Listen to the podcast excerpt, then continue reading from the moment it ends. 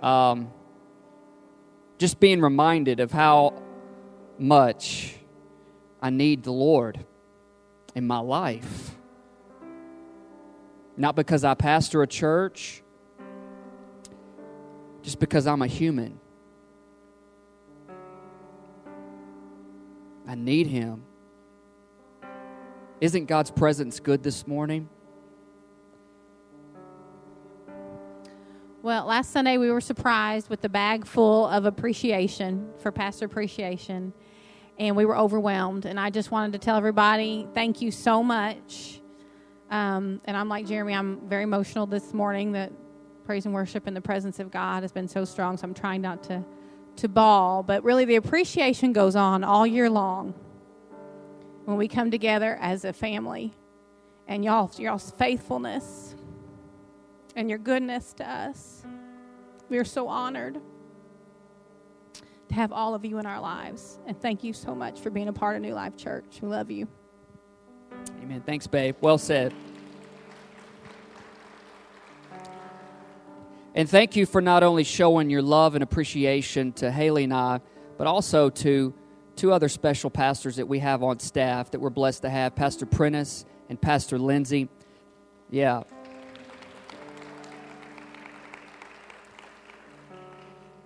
Thank you for giving Pastor Prentice a hard time and for allowing Pastor Lindsay to do what she does as a part of, as a part of our church.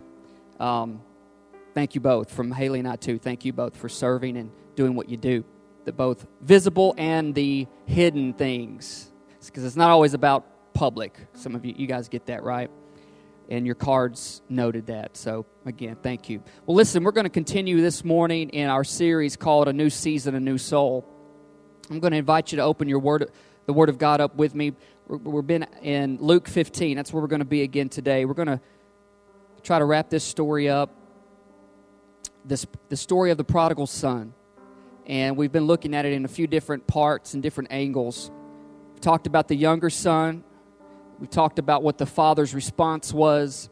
Today we're going to look at the last character in this story, the older brother or the older son. Luke 15 is where we're going to be. Let's pray over God's word today. Let's bow our heads. God, thank you for today. Thank you not only for your presence that's real, that's acknowledged, but it's very special.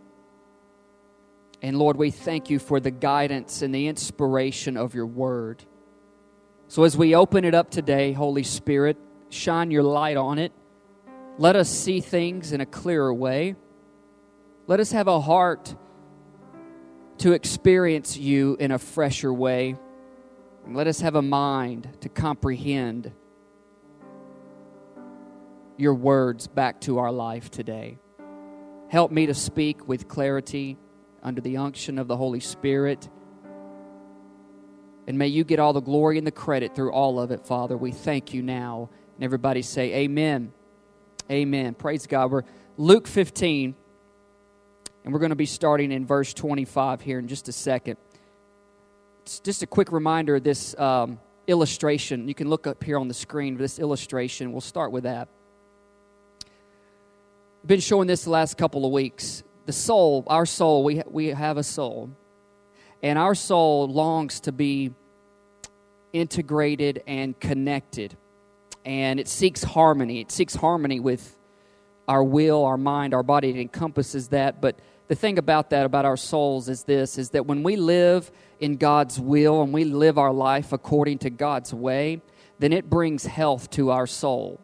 What does that mean? It brings health to our wills where we choose. It brings health to our mind, our thoughts. Anybody want a healthy mind?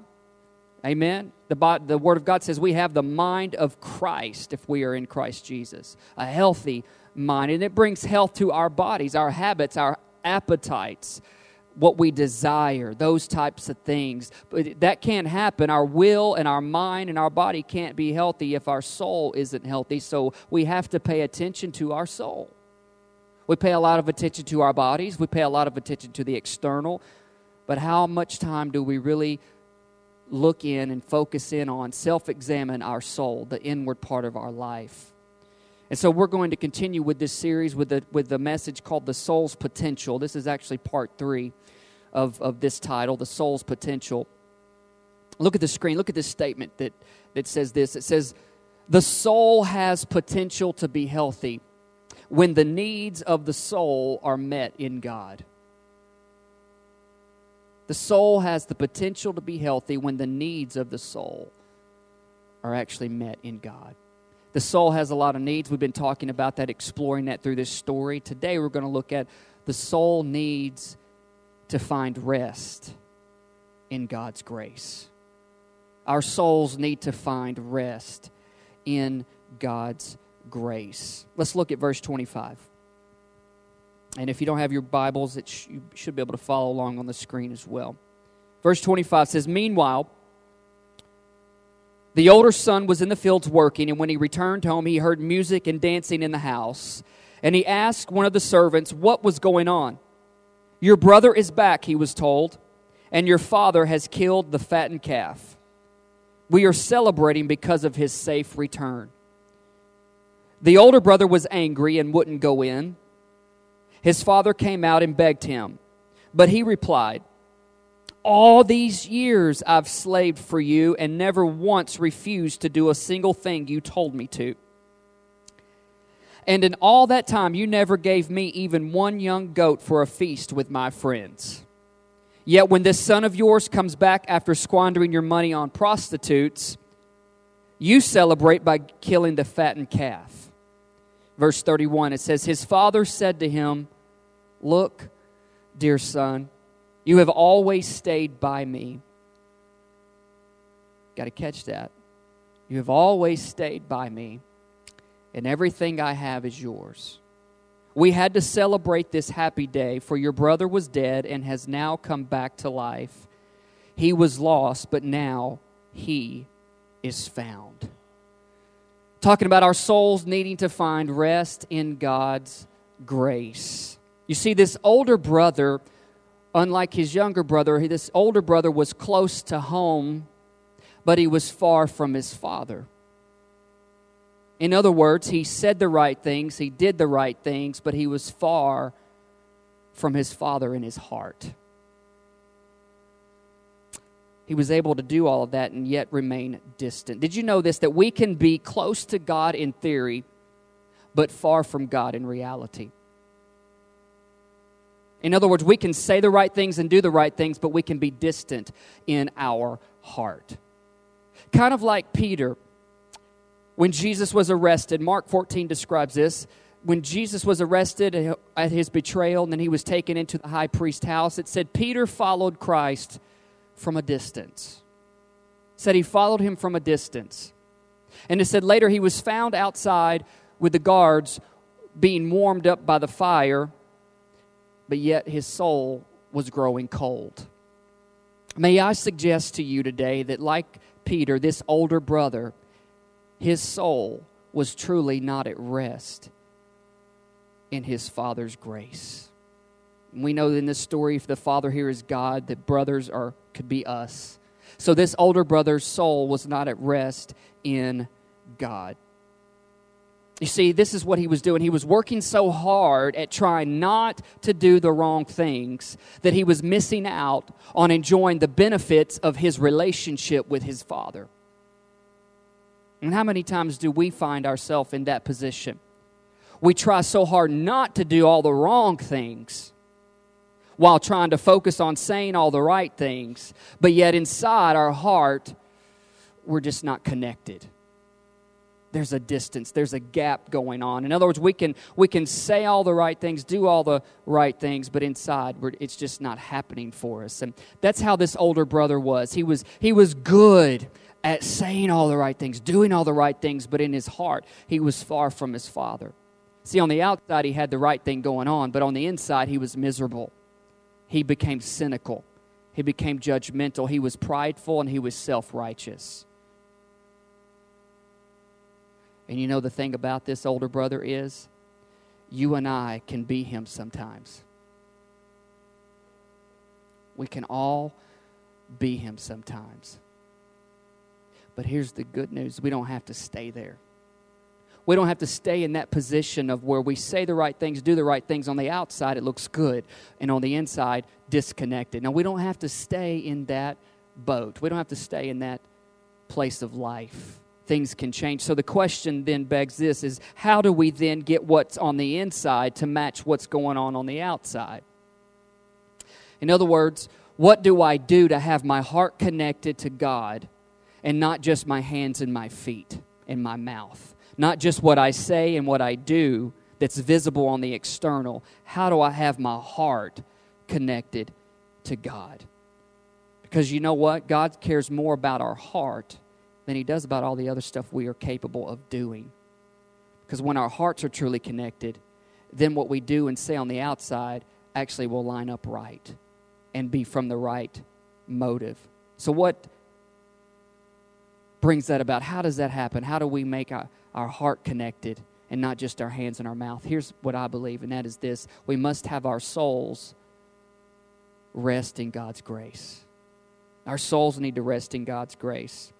And that's, we're going to look at this older brother here. What does it mean to rest in God's grace? Well, I like the words that Jesus prescribed in the Gospel of Matthew, chapter 11. I've, I've, actually got it down in two different translations today. I want you to see it in two different translations. One, the NLT translation, Matthew 11, 28 through 30. It says that Jesus said, Come to me, all of you who are weary and carry heavy burdens, and I will give you rest. Can you say rest? It says, Take my yoke upon you and let me teach you, because I am humble and gentle at heart, and you will find, here it is, rest for your souls. Can you say rest for your souls? He says, For my yoke is easy to bear, and the burden I give you is light. Now look at the message translation. Check this out. The message translation says, Are you tired? Some of you going, mm hmm. Are you worn out? I can see it on some of your faces on Sundays because some of you fall asleep on me. I just reserve myself from calling you out. I'm trying to practice resting in God's grace. And if you call your chair grace, that ain't going to work for you, all right? Are you tired, worn out, burned out on religion? He says, Come to me. Get away with me, and you'll recover your life. He says, I'll show you how to take a real rest. Walk with me, work with me, watch how I do it. Then he says, Learn the unforced rhythms of grace. Can you guys say rhythms of grace? He says, I won't lay anything heavy on you or ill fitting on you. Keep company with me, and you'll learn to live freely and lightly. Those are some good words. It's the words of Jesus. As Max would say, the words are written in red. Amen. I believe there are four places our souls need to find rest. And I'll go ahead and level with you. I don't think we're going to get but past two of them today, okay? So we're going to take the next 15, 20, probably 25 minutes, and we'll go through two of these. And we'll pick up next week. Four places where I believe our souls need to find rest, and we can mirror this, parallel this with this older brother's life here. The first one is this our souls need to find rest in God's grace of acceptance. Can you say acceptance? God's grace of acceptance. You see, I believe that this older brother was unable to accept his younger brother coming back home because this older brother had a hard time being accepted himself. And that can happen in all of our lives. And it can happen with God. It can happen in our view of Him, His view of us. Although His view doesn't change, our view does. You see, Paul said it this way He said, I am what I am by the grace of God.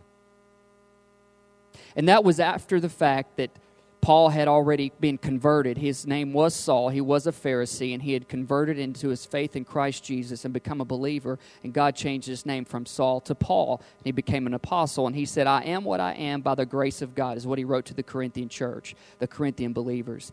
And in other words, God, uh, Paul was, was, was at a place where he understood something, where he relied on God's grace of his acceptance of him to change him from who he used to be into who he is now. Because if you know Paul's story, Paul was a murderer, Paul was hard hearted, Paul was just a, a, a cold soul. Paul was one who who had it in for believers and God had it in for him, but God had a way of changing his heart. He took his heart from cold and made it warm, took it from hard and made it soft. He, and he, he caused Paul to really understand and, and realize some things about, about Jesus. And and so Paul understood he was relying on God's grace of accepting him. If anybody had any reason to say, Well, I can't be accepted by God because of what I've done, Paul surely was that man. And sometimes we have a hard time with, the, with staying in the grip of God's grace because we base it on what we can do for God and not what Jesus has done for us. Because you see, here's the real fact God does not accept us based on what we can do for Him, He accepts us based on what Jesus has already done for us. There's a huge difference. There's a huge difference. And, and to rest in God's grace of acceptance is we have to learn to accept the work that God has already done through Jesus Christ. And that's why Jesus, I like these words in Matthew 11. Are you tired? Are you worn out? Are you weary? Are you heavy burdened? Why? Because we put more on ourselves, our own expectations, and what you and I think we can do and what we should be doing, and not as much on what God has already done through Christ. And so what we do then that change, that affects our relationships. When somebody doesn't live up to our expectations, it changes sometimes it can change our view of them. In our marriage relationship, in a parent relationship, in interpersonal relationships on the job, in the church, when we don't live up to certain levels like we think we are capable of doing, and when others don't do that according to our standard for their life. And since when did we decide that we could be the standard for somebody else's life to live up to? Last time I checked, the Word of God says we don't compare ourselves among ourselves, we are to look to Jesus as the standard bearer. And the thing about Jesus is this is when we fall flat on our face, he's there to pick us back up. Amen? Aren't you glad? And here's the reality, and that is this is that he expects you and I to be able to do the same.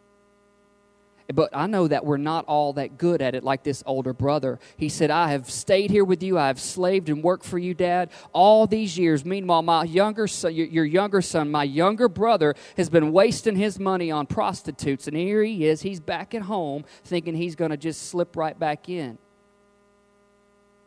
And sometimes we have a hard time with God's grace because we have a hard time accepting it for our own selves. We got to learn to begin to give people, especially those in our context of community relationships, give people not only the benefit of the doubt, but give God's give God room to work with his grace in somebody's life. Because Lord knows we sure need it in our life, don't we?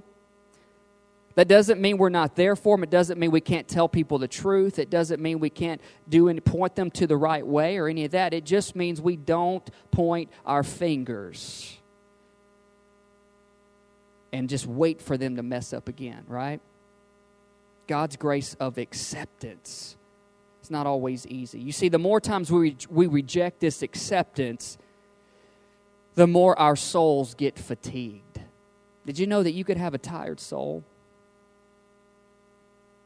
We try to navigate life without God's help. Thus, we become weary and worn out, not in our bodies per se, but in our souls. See, a body can get refreshed and rested if it gets some sleep, but it takes a little extra time and healing in God's hands for our souls to get what it needs to be rejuvenated. See, our souls can get fatigued. Here, I want to just say a couple, a few soul fatigue indicators that that can happen in us. If you know, I don't want you to raise your hand or shout, "Yeah, I know that's going on." Just think about it. Some soul fatigue in indicators. Our souls can get weary and worn out because we lack the ability to rest in God's grace of acceptance. Here's one things seem to bother you more than they should. Things seem to bother you more than they should. It, maybe it's the way your spouse chews their food. 20 years you've been together and it ain't bothered you yet, and now all of a sudden, the way they chew their food, it starts to rub you the wrong way and irritate you and get you all mad and upset. And you sit down to a nice family meal together, and then they're going to sit there and chew their steak like that, or, or sip their tea that way, or, or, or, or suck up that, that noodle and let it just, it's 12 foot long, and then I'm going to suck the whole thing up. And you're like, cut that thing in half and eat it like a real person, like you got some manners. And you forgot that was the thing that you liked about them. Oh, isn't that cute? Look at that. Ain't nothing. You were blind love. You were blinded by love, and nothing, nothing messed up with you on their end. And, and, and now all of a sudden, your soul's gone through some experiences. Your soul has gone through some issues.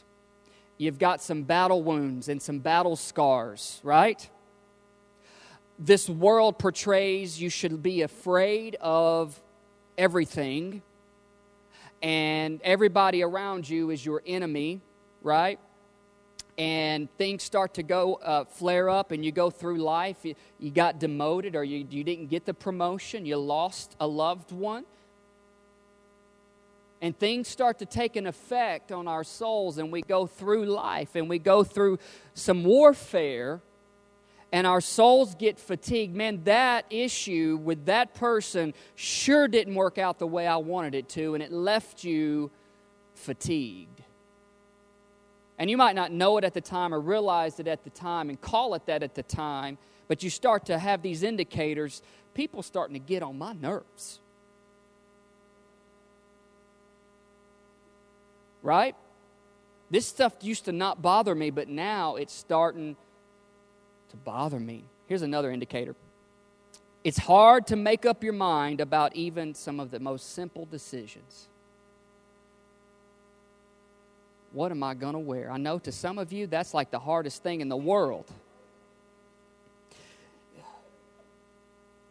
Steve Jobs, the guy with Apple, you know, the big, it was told that, you know, if you ever saw him in these last 15 or so years on TV or anything, all he had on was black jeans and a black turtleneck and some tennis shoes. He said, I don't waste my energy trying to decide on futile things. So he wore the same thing every day. I don't condone that or say, yeah, that's what we should all do or anything. I'm just saying he had a hard time making some decisions, even though he was one of the smartest guys around and one of the most wealthiest around. But see, our souls get fatigued, and we sometimes have a hard time making the smallest, simpler decisions combo one or combo four. Mm. Sweet tea or Diet Coke, so I'll make myself feel better.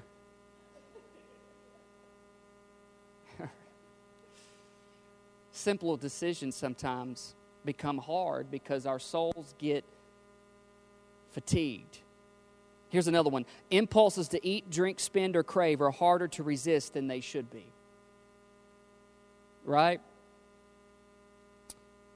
Here's another one. we're more likely to favor short term gains in ways that leave us with high long term cost.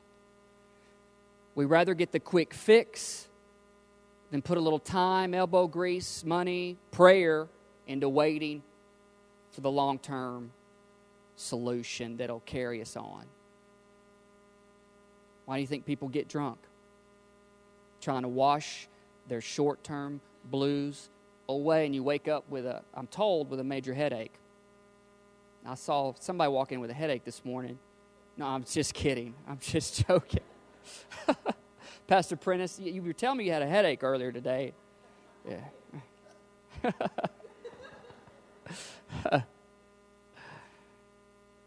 That's why we're always people in our world. We're looking for those fixes, right? Why do we get? Why do people get high? Not just be, not just the addiction. It can turn into that. Why do people have sex outside of marriage? Right? Think about it. Here's another one, last one. We have less courage when our souls are fatigued. It's been known that people have said this fatigue makes cowards of us all. Fear, anxiety, worry, doubt, fretting, all of those things start to get bigger and more amplified in our life the longer our souls are ignored and we don't give our souls the proper care that they need. You see, this older brother, he, he had soul fatigue because he was unable to just settle down and rest in God's grace of accepting him. He was the son, he was the older son. This guy had it all. And he had the benefits, but he forgot how to just rest in who he was. And he tried to make more of it than it really should have been. We've got to learn to rest in God's acceptance via his grace, not via our ability. Amen? Our ability will never get us there. Let's look at this second thing as we'll stop with this one. We've got to learn to rest in God's grace of sustenance or God's sustaining grace. Can you say sustaining grace?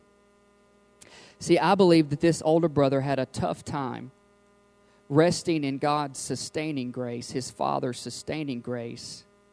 He had a tough time moving forward in his life because he was unwilling to allow his father to truly be his father.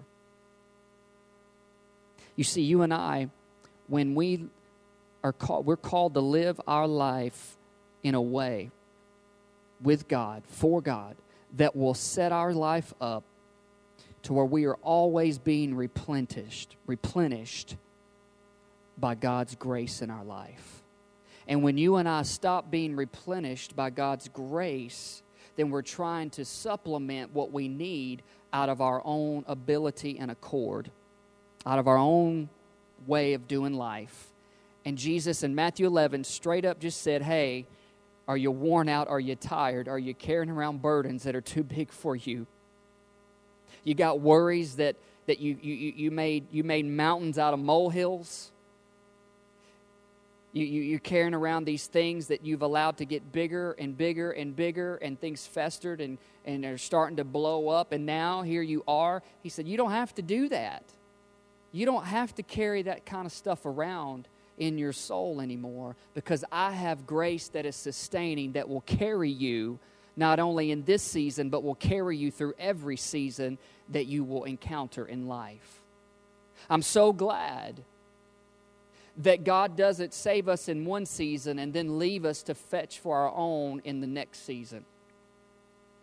Aren't you glad? I'm glad that, that whatever we can encounter and experience in God's goodness and God's grace in our life today, He's also capable of continuing it on tomorrow and next year and the year after and on down the road. You see, we don't have to really worry about it. Jesus spent a whole message on it in, in, the, in the, what's called the Sermon on the Mount. Don't worry about what you're going to eat and what you're going to wear and what you're going to drink and where you're going to sleep. He said, Look at the birds. Look how I take care of all of them. My Father takes care of all of them. And he said, Aren't you worth more than them? Because we out of all creation we are the only ones that were that were created in the image and the likeness of god. No other creation. Just us. Seven over seven billion of us created in the image and likeness of god but yet we all don't live up to the potential that our souls have. Because oftentimes we fail to rest in god's grace that sustains us so how then do we let, how do we live our life? How can we live our life in a way that sets us up to always be dependent on him in our own acknowledgement and to be replenished by his grace? Well, I think what we can do is practice what Jesus practiced. we can we need to engage our life in what Jesus practiced. What did he practice? One of the things he practiced was this. He had close friends. Actually, it was a close circle of friends. He had 12 of them to be exact, and I know one of them became his enemy. So for a long period of time, it was his frenemy, his friend and his enemy. Don't think he didn't know.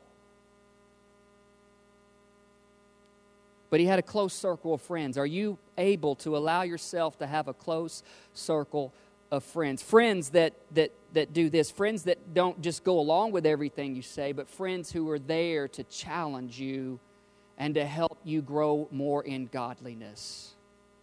Provoke you to good deeds, as Hebrews says. Those kinds of friends, the kinds of friends that challenge our worldview at times you see, God created us to have companionship, a circle of community and friendship. It's good for our soul. Jesus practiced that. He practiced another thing. He practiced attending corporate worship every week. He was found to be in the synagogue consistently. And that, friends, is part of the ingredients of how you and I can set ourselves up to receive from God's grace that will sustain us. Because I don't know about you, but this morning was just one of those mornings where it just felt everything was just in a groove. Like I was lost, Jake. I was lost. I was standing over there, just, just the presence of God, man, just real. You know what I'm talking about. And it's like, Jeremy, you don't have to try so hard. Just let my grace work in your life, and I'll sustain you. I'll sustain you, I'll strengthen you for what you need this week. Because God knows what is going to happen in our life this week, whether we want to admit it or not. And He's the one who's able and capable and willing to give us the grace we need in order to endure what life has ahead of us. Not advocating wanting bad things to happen or any of that kind of nonsense. I'm just saying we all have a day and we all have our weeks. We all have our seasons, but God's grace is sustaining. Amen. Here's another practice Jesus had. He did this. He, oh, wait, he read the scriptures. I thought you were going to tell me something like, you know, I was ready to write it down. Like, this is going to really change my life, man. This message right here, what you were going to tell me, it was just going to revolutionize my life. And it, it's, yeah, he read the word. Go figure that, huh? Right? Sometimes we want there to be just this massive equation of putting all the right things in place that just blows our mind and really the whole time it's staring us right in the face. It, it's so simple, yet it's often so hard to do, right? He read the scriptures, he allowed himself to be fed the Word of God. Jesus did to replenish his spirit with God's grace. Here's another thing he did. He, he actually enjoyed outside.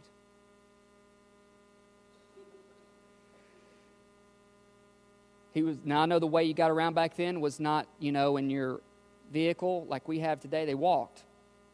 So they were out a whole lot more. I get that.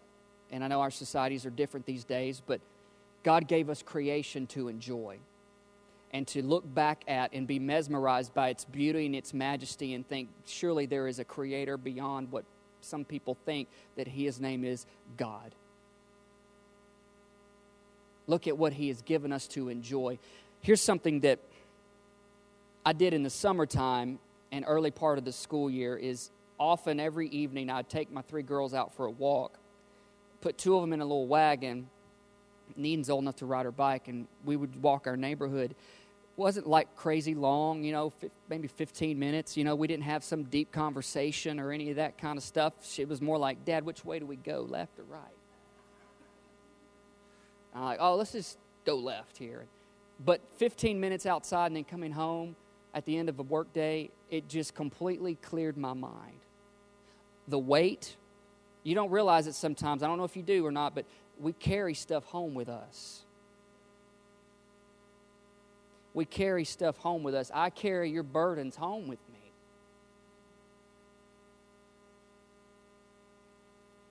And I can't just let all those burdens out at my kitchen table.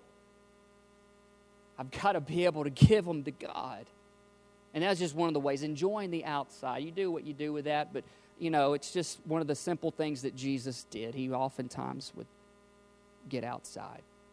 Here's another one. He he served others, especially children. I served some children last night in my van, taking them around trick or treating. And from one neighborhood to the next, it, it got loud in my van. It was three year olds and six year olds, and they got some lungs.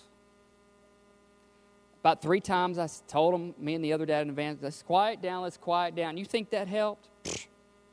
Lord, no, it didn't help. I was worn out when I got home last night. I was tired trying to watch the last couple innings of the World Series. I was falling asleep. My brother in law was looking at me like, I'm in town for company and you're going to fall asleep on me?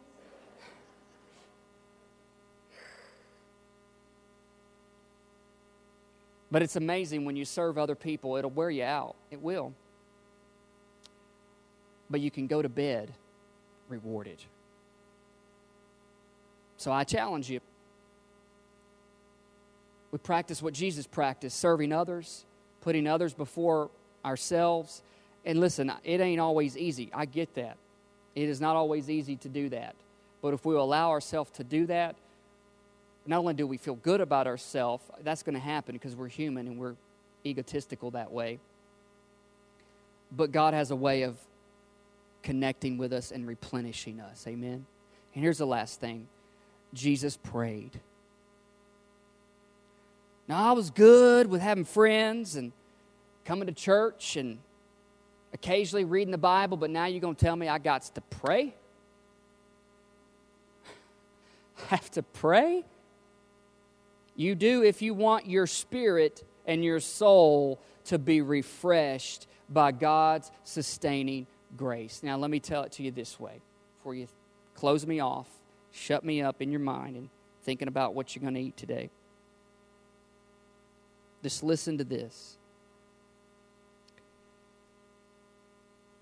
Think about it with this question Can I keep God in my mind today, regardless of what I am doing?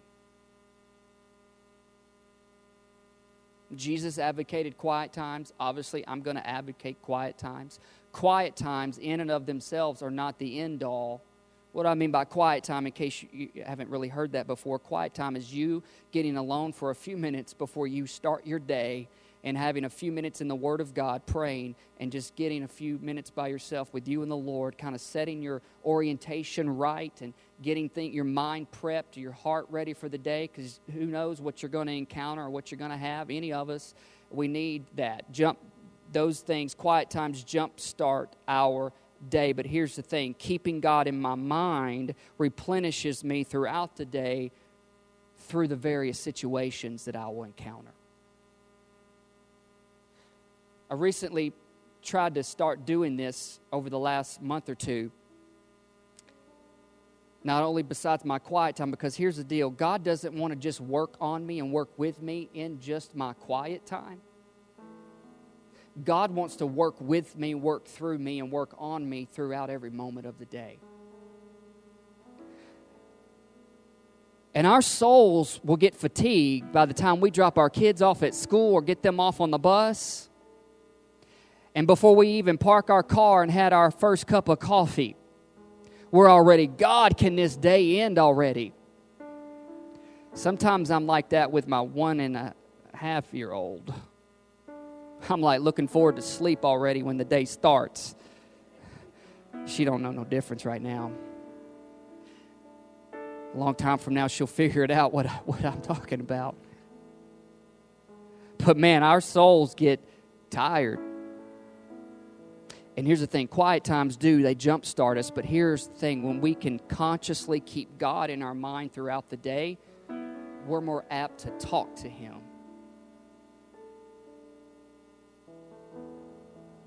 we're more prone to pray. Not just when we get pulled over for speeding.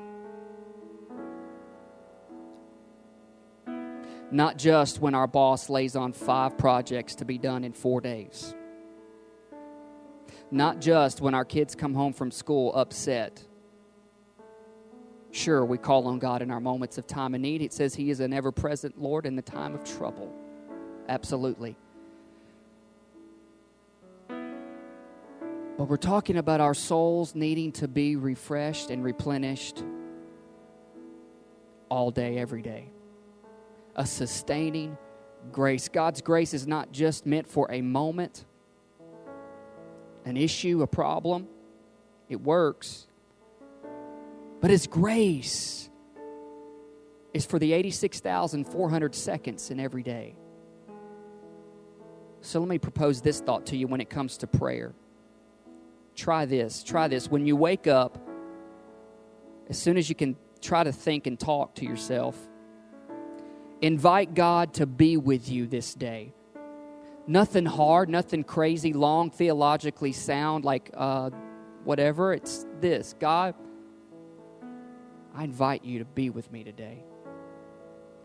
I, when I started doing that, I started to realize how many days I've lived my life and I didn't intentionally, purposely invite God to be with me until it came up that I needed Him.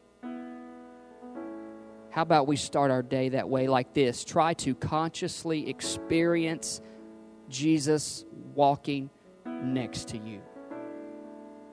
The key word there is consciously, that you don't go around talking to yourself all day because you might be told you're going to need to take some time off. And don't tell them what church you go to if you're talking to yourself all day, every day. Or if you do, yeah, just don't. Because I don't want you to lie. Then I'll be in trouble. Try to consciously experience God walking with you. When you're stuck back there all by yourself in that office with no windows, I don't know how you do it every day. I pray for you every day I drive by there, praying that the darkness doesn't cloud out and drown out the dream of the Lord in your heart.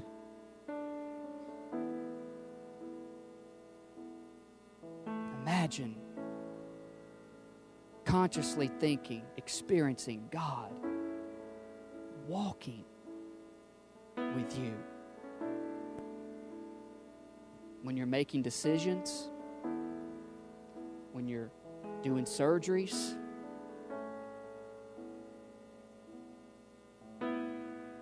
putting out bids, when you're mowing lawns, when you're taking care of your family. you're working hard, when you get a bad negative diagnosis from the doctor, it's God's sustaining grace. It's His sustaining grace. You see, all of us will have a tough time moving forward if we can't learn to just rest in God's sustaining grace. But we need to start our day off on the right foot.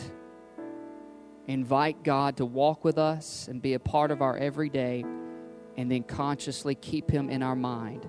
How many moments of every day can I live with God? I think we'll start to find ourselves looking at problems and situations and problematic people through the eyes of the Lord. Let's stand to our feet.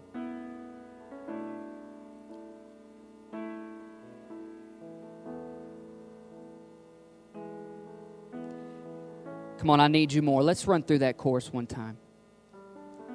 as a closure to this message and as a response to heaven today because more than you know, more than we realize, God wants to pour out His grace in your life.